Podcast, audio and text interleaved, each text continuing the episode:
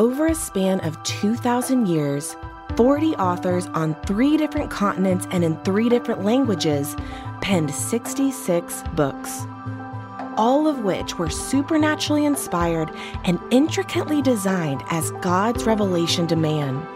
The spoken word of God, living and active, sharper than a two edged sword, recorded and bound just for us. Join us on a journey from Genesis to Revelation, all 66 books. The Big Book, cover to cover. This is Michael Easley in Context. Well, we are in uh, the Big Book, uh, cover to cover, and today we look at the minor prophet Joel. It is a very brief book. Uh, it's uh, three chapters, 73 verses. You can read it in about four minutes. Um, it's hard to read that quickly. We know very little about Joel, and we know even less about his father. Pethuel uh, is his name. Uh, we know less about the dating of the book. There's big debates among scholars and commentators about uh, when this book was written, where it falls in timelines. And I just review that because some things in the Bible we just can't always know the answers to. And so we live with a little bit of tension. Yet the book is so comprehensive in its referencing to other Old Testament prophets as well as how the New Testament employs the book. So it engenders a lot of uh, attention. Let me read from our friends uh, Ken Boa and Bruce Wilkinson and their book called Through the Bible, uh, parts of the introduction that they distill the book of Joel. Joel uses a recent calamity in the nation of Judah to teach his hearers a prophetic lesson. A locust plague has invaded the land, destroying every green thing in its path. Grapevines were stripped clean, grain fields were laid bare, fruit trees stood leafless and unproductive. The devastation was so complete that even grain offerings to God were impossible. Joel uses the locust invasion as a starting point of his sermon. As bad as the locust plague was, it would pale by comparison with what God was about to bring upon his people.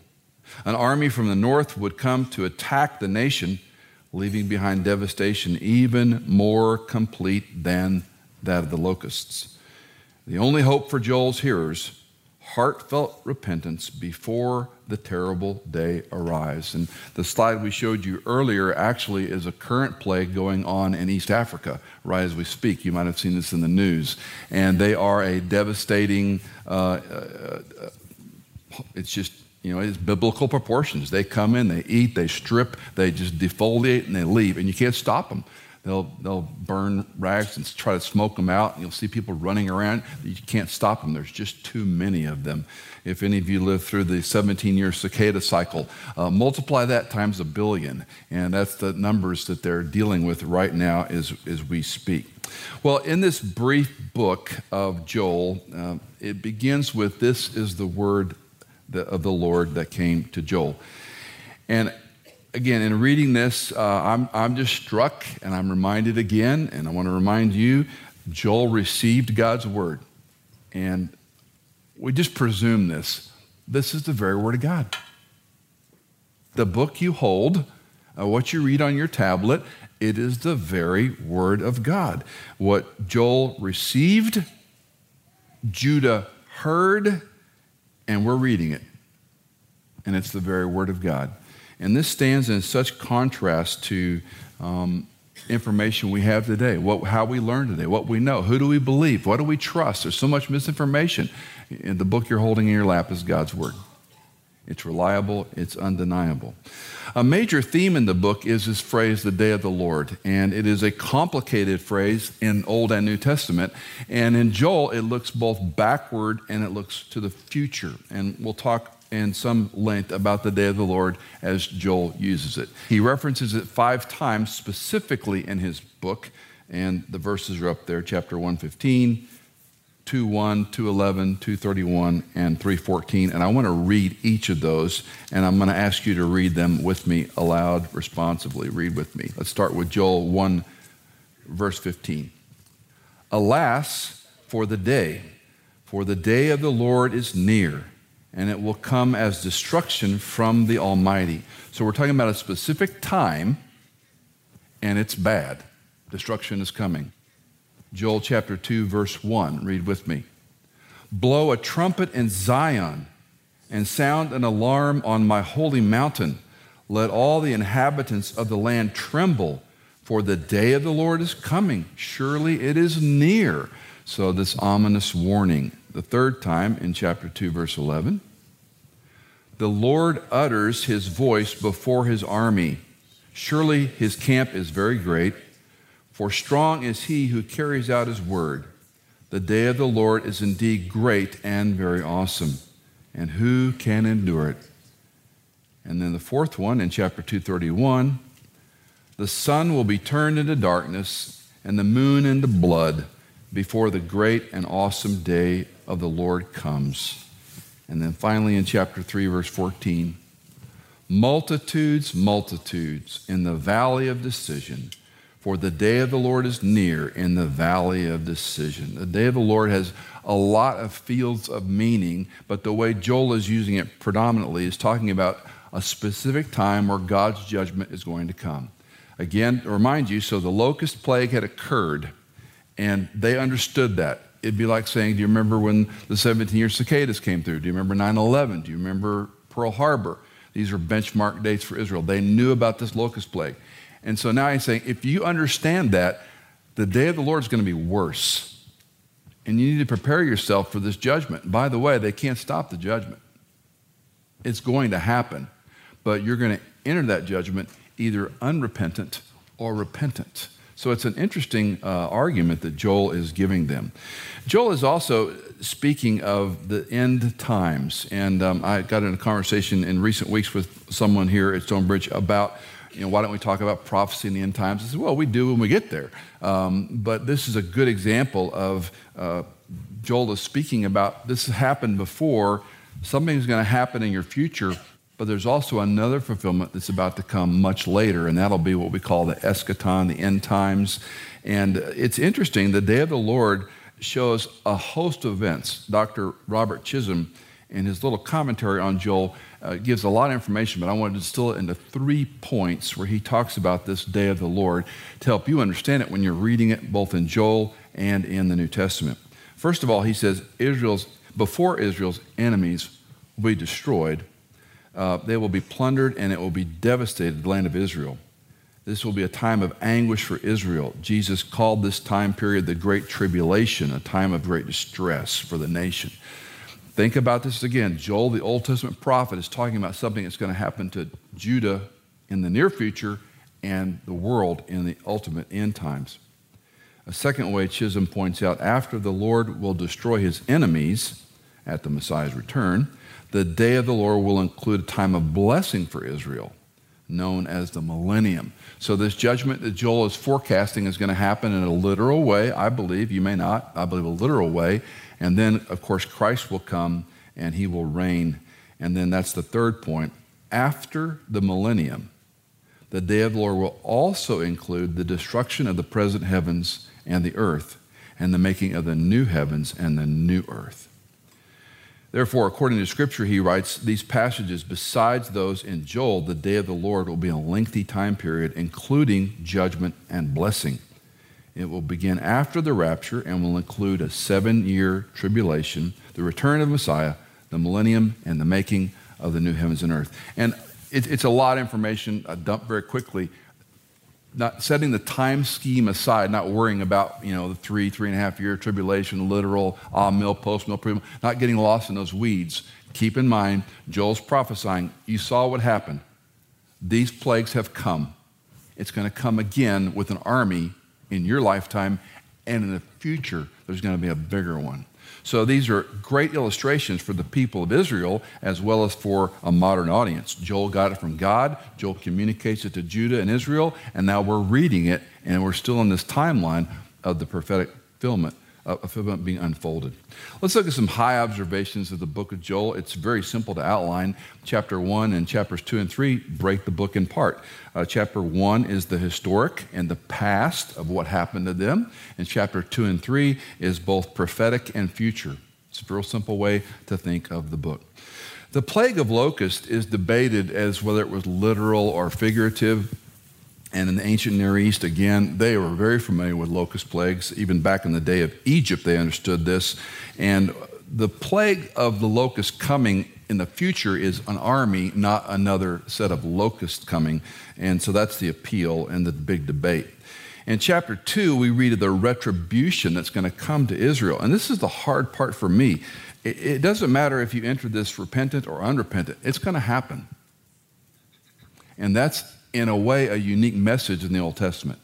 Most often we hear about, well, if you repent, then God may relent. Maybe he'll change his mind, and we'll read a verse in a minute that talks about that as well. But the point of this book is do you want to enter judgment forgiven, or do you want to enter judgment arching your back in sin and knowing that there's a future blessing? And it does matter how we live.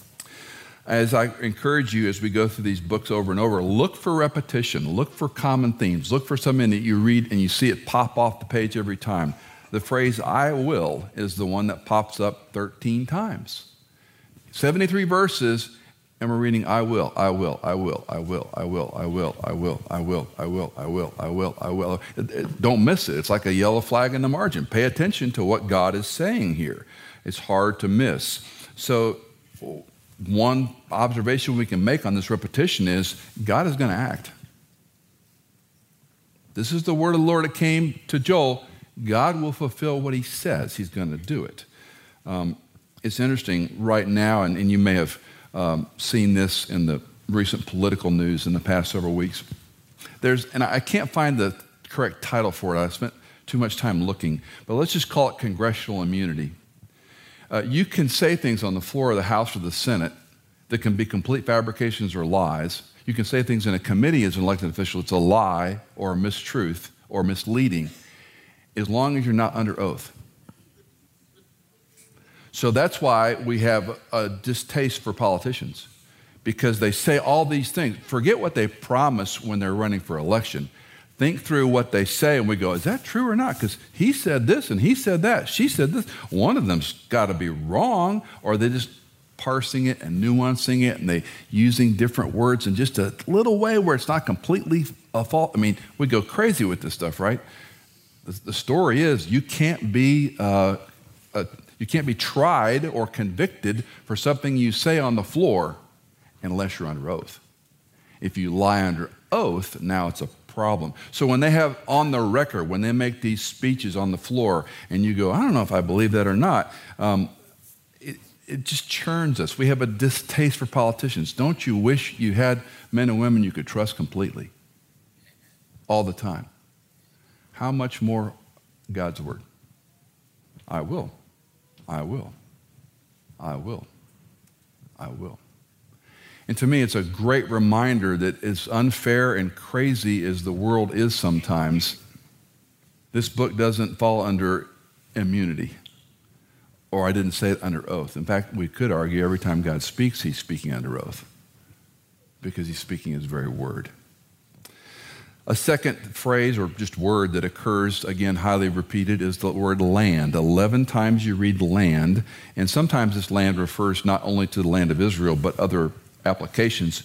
But again, don't miss common repetition and frequency. And what the author is saying, step back. God's word's important. I will execute this the way I said I'm going to, and the land is still part of his plan. And of course, that's one reason I continue to lead tours to Israel. Some of you have been, some of you also lead tours, uh, is because I want people to see this land. I want them to put eyes on it, to walk around it, to look at things, to see the Sea of Galilee is really just a big lake. To see the River Jordan ain't that exciting. To see the Dead Sea and go, oh, that's the Dead Sea. To go into the wilderness, understand what that was like. To see what water is in a cistern or in a lake or living water. To see a wadi.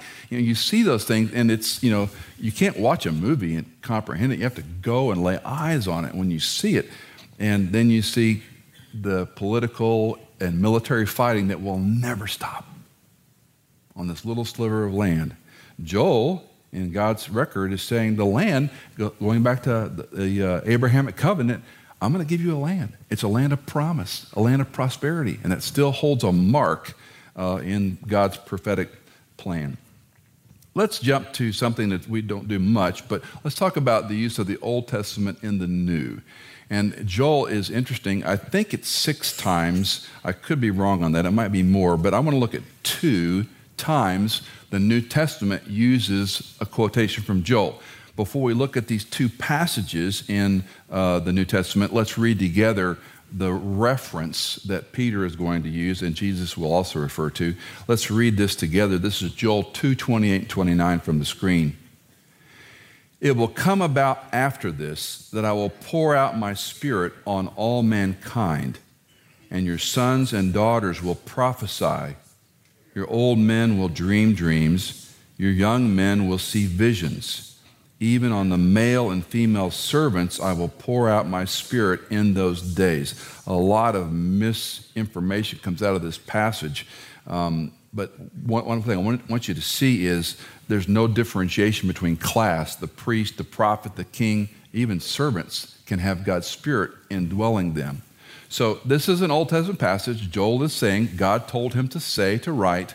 Now we'll look at how Peter used it, and we'll look at how Jesus uses it.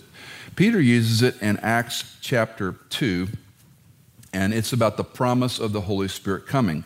This is without equal in our New Testament. It's one of the most powerful sermons in the Bible. And it's the day of Pentecost, a remarkable day. God had told his apostles to wait in Jerusalem until he returned. And so we have the Feast of Pentecost 50 days later during this celebration. It was, it was the largest celebration for the Jew to go up to Passover in this time of year. And so the Jews are in the city, they're celebrating. It's a big festival. They're eating and drinking and celebrating. It's, it's like our Christmas, Thanksgiving, whatever rolled into one. It's a big deal for the Jew. And on the day of Pentecost, this is when the Holy Spirit comes. And of course, you know the story. Uh, each, they have 13 dialects listed in Acts chapter 2, and each one is speaking in his own language, and others are hearing in their own language. So, this miracle of dialectos is occurring. And when uh, the, the, the perimeter is seeing this, they go, all these people are drunk, and they have all these disparaging things to say. And listen to what Peter the apostle says in chapter 2 of Acts, beginning at verse 16. This is what was spoken about through the prophet Joel. This shouldn't be a surprise to you. This is what God told Joel was going to happen. We're seeing the fulfillment of prophecy. And it shall be in the last days, God says, that I will pour forth my spirit on all mankind. And your sons and your daughters shall prophesy, and your young men will see visions, and your old men shall dream dreams. Even my bondslaves, both men and women, I will in those days pour forth my spirit, and they shall prophesy. It's almost a verbatim quotation of what Joel wrote in the time when he's warning Judah about what's going to happen. So God gave the prophecy to Joel. They heard it in their time. We read it in our time, but in the New Testament, Peter uses this to say this is what was prophesied was going to happen. Verse 19 And I will grant wonders in the sky above and signs on the earth below blood and fire and vapor of smoke. The sun will be turned into darkness and the moon into blood. Remember the blood moon nonsense we had going on a few months back when the so called blood moon? It'll come around again. People like this stuff. Before the great and glorious day of the Lord shall come, and it shall be that everyone who calls on the name of the Lord will be saved. Um, this is the call of salvation. Joel is using this message to say, uh, these people aren't drunk as it looks to you. It's early in the morning, paraphrase. What's happening here is the fulfillment of the prophecy that God's Spirit would come. And this sign, this wonder, is to authenticate God's word was true then. The Holy Spirit has come now. And remember, Jesus told his apostles he had to go, and at the Upper Room Discourse, he had to go and prepare a place for them in order to send his Spirit. And the Spirit was the one who would indwell them and give them power to be his witnesses in Jerusalem, Judea, Samaria, and the remotest part of the earth. So Joel has prophesied that. Peter appeals to that. Now, let's look at what Jesus, how he appeals to this. And this is in the so called Olivet Discourse in Matthew 24, verse 29. Why don't you read this one with me? It's just one verse. But immediately after the tribulation of those days, the sun will be darkened, and the moon will not give its light, and the stars will fall from the sky, and the powers of heaven will be shaken. So he's talking about a tribulation in the future, but he's also appealed to Joel's prophecy. No, no matter what the wrath is, the coming judgment is for Judah, um, the, the, the, bottom line of this whole book to me is a lesson that you, you need to repent. It's never too late to repent. Repentance is a uh, sometimes a misunderstood uh, idea. Uh, repentance simply means turning from sin. You're not making your flesh better. You're not cleaning up your act. You're turning from sin. Repent means to stop believing this and start believing that. The word is simply to turn. Are you going to turn? And we don't talk about this perhaps much in small groups or in marriages, or I mean, you might talk about it when you're parenting, um, but it's never too late to repent. It's never too late to humbly come to God and ask for mercy and grace. When you are parenting children, uh, we're trying to teach our kids um, to have short accounts when they sin, when they lie, when they're angry, when they hit their sibling, when they steal, when they take something that's not there. I mean, you're running herd from about what two years old till you know they're out of your house on trying to steer them in the right direction. Um, our oldest daughter has two boys here in town, and she had a little Instagram video for the family where her, um, our, our, youngest grandson, uh, Pax, is crawling now like crazy, and they built a little tower to incentivize him to crawl across the room and knock the tower over. Well, his big brother Isaac, who's a little over two, uh, he can't resist knocking the tower over because that's what big brothers do, right? You, you do it. You don't wait for your little brother to do it. And watching them parent in this video with this simple little thing of, you know, hey, this, uh, you know, the toddler's creed, you know, that's where Isaac is, it's all his. Everything's mine. It's mine, it's mine, it's mine. If it's mine one time, it's always mine. If I take it, give it away, it's always mine, it's mine. That's how a toddler looks at life. Well, you take something away and say, no, share with your brother. See, that's a new learning curve, right? We're doing that the rest of our lives. Your children are free agents. You cannot make them believe. You cannot make them change. You give them guardrails, you give them logical consequences, you give them if then, if you do this, then this is going to happen, which is, by the way, the best teacher in the world, in my opinion. Um, some of us have strong willed children, defiant, obstinate, defiant children, so forth and so on. And you know, you pull your hair out as a parent trying to raise these boys and girls to love God and be kind to their siblings and just be civil people, to say thank you, to say yes, ma'am, no, ma'am, yes, sir, no, sir.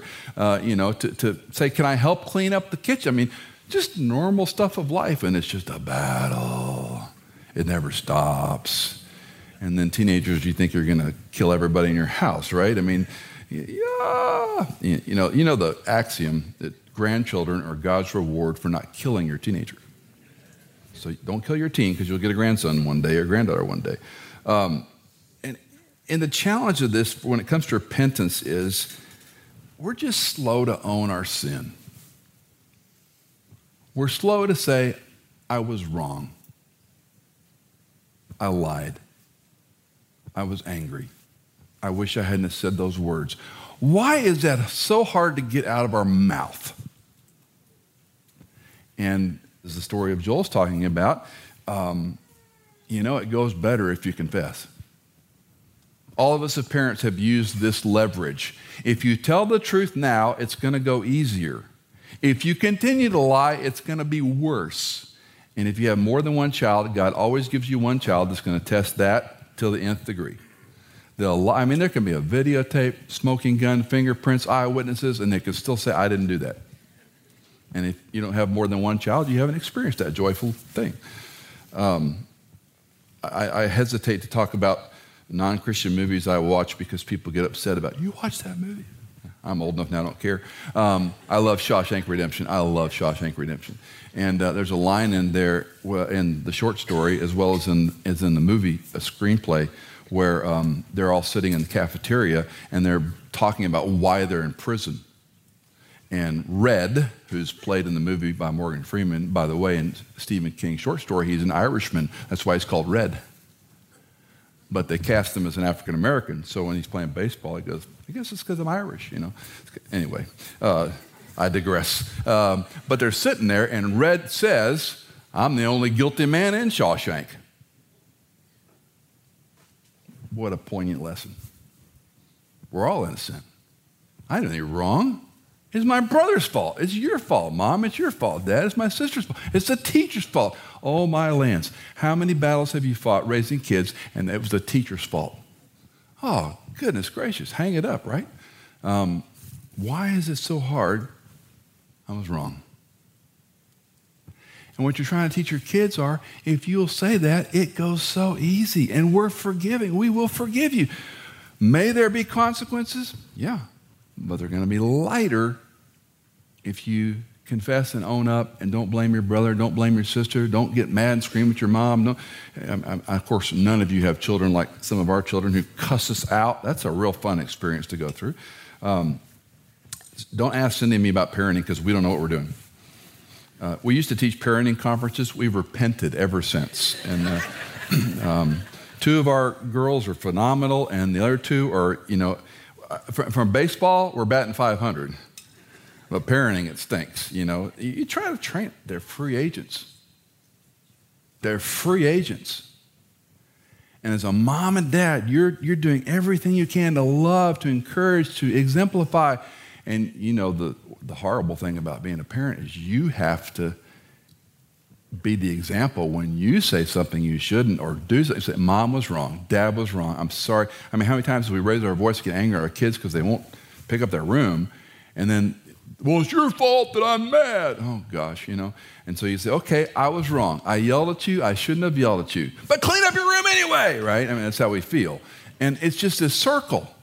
But as I said a few weeks back, lecturing makes you feel good as a parent. It doesn't change your kid's opinion. Oh, I should clean up my room. Thanks for reminding me, Dad. That's a great idea to have a clean room, to shower and actually use soap. What a novel idea. Thank you for telling me this. Why is it so hard to repent? Why is it so hard to admit? Judah is going to go through judgment.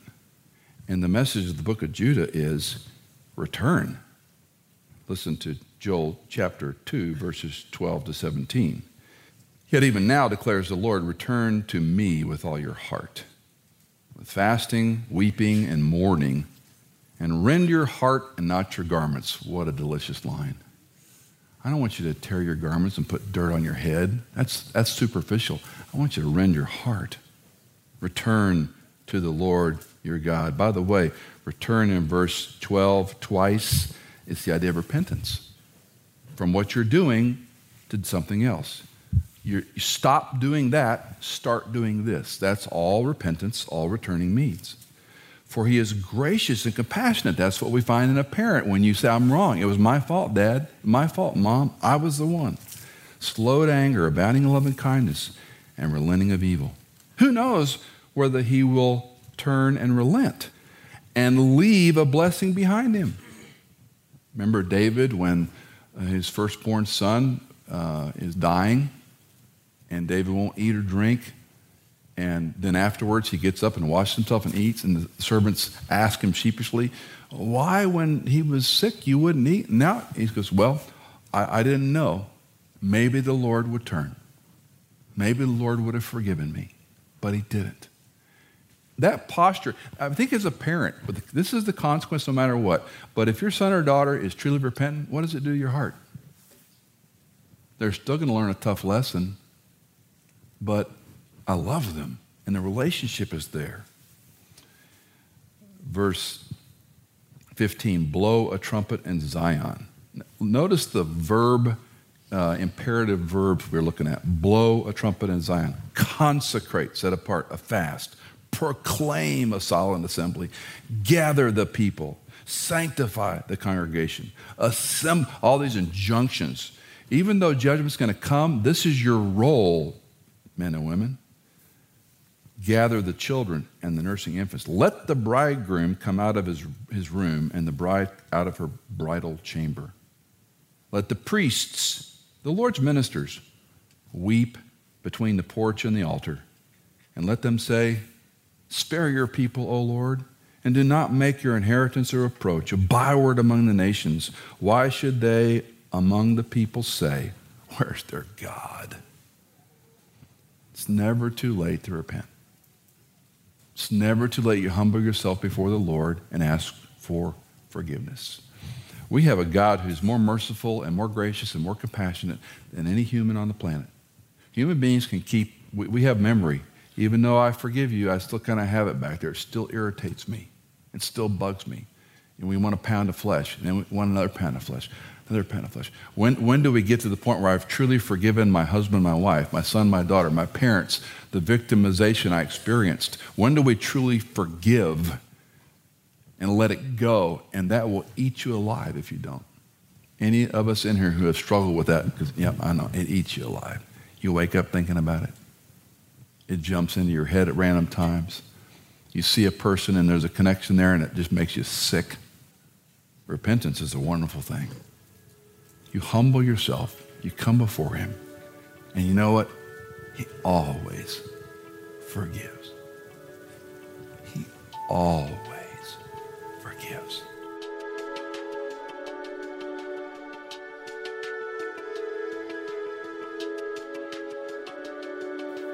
Michael Easley in Context is fully funded by our listeners. If you are a regular listener, would you consider giving a one time or perhaps monthly donation to support our ministry? You can give at michaelincontext.com. In Context is edited, mixed, and mastered by Tim Hull, produced by Hannah Seymour, and music composed by Chad Gates.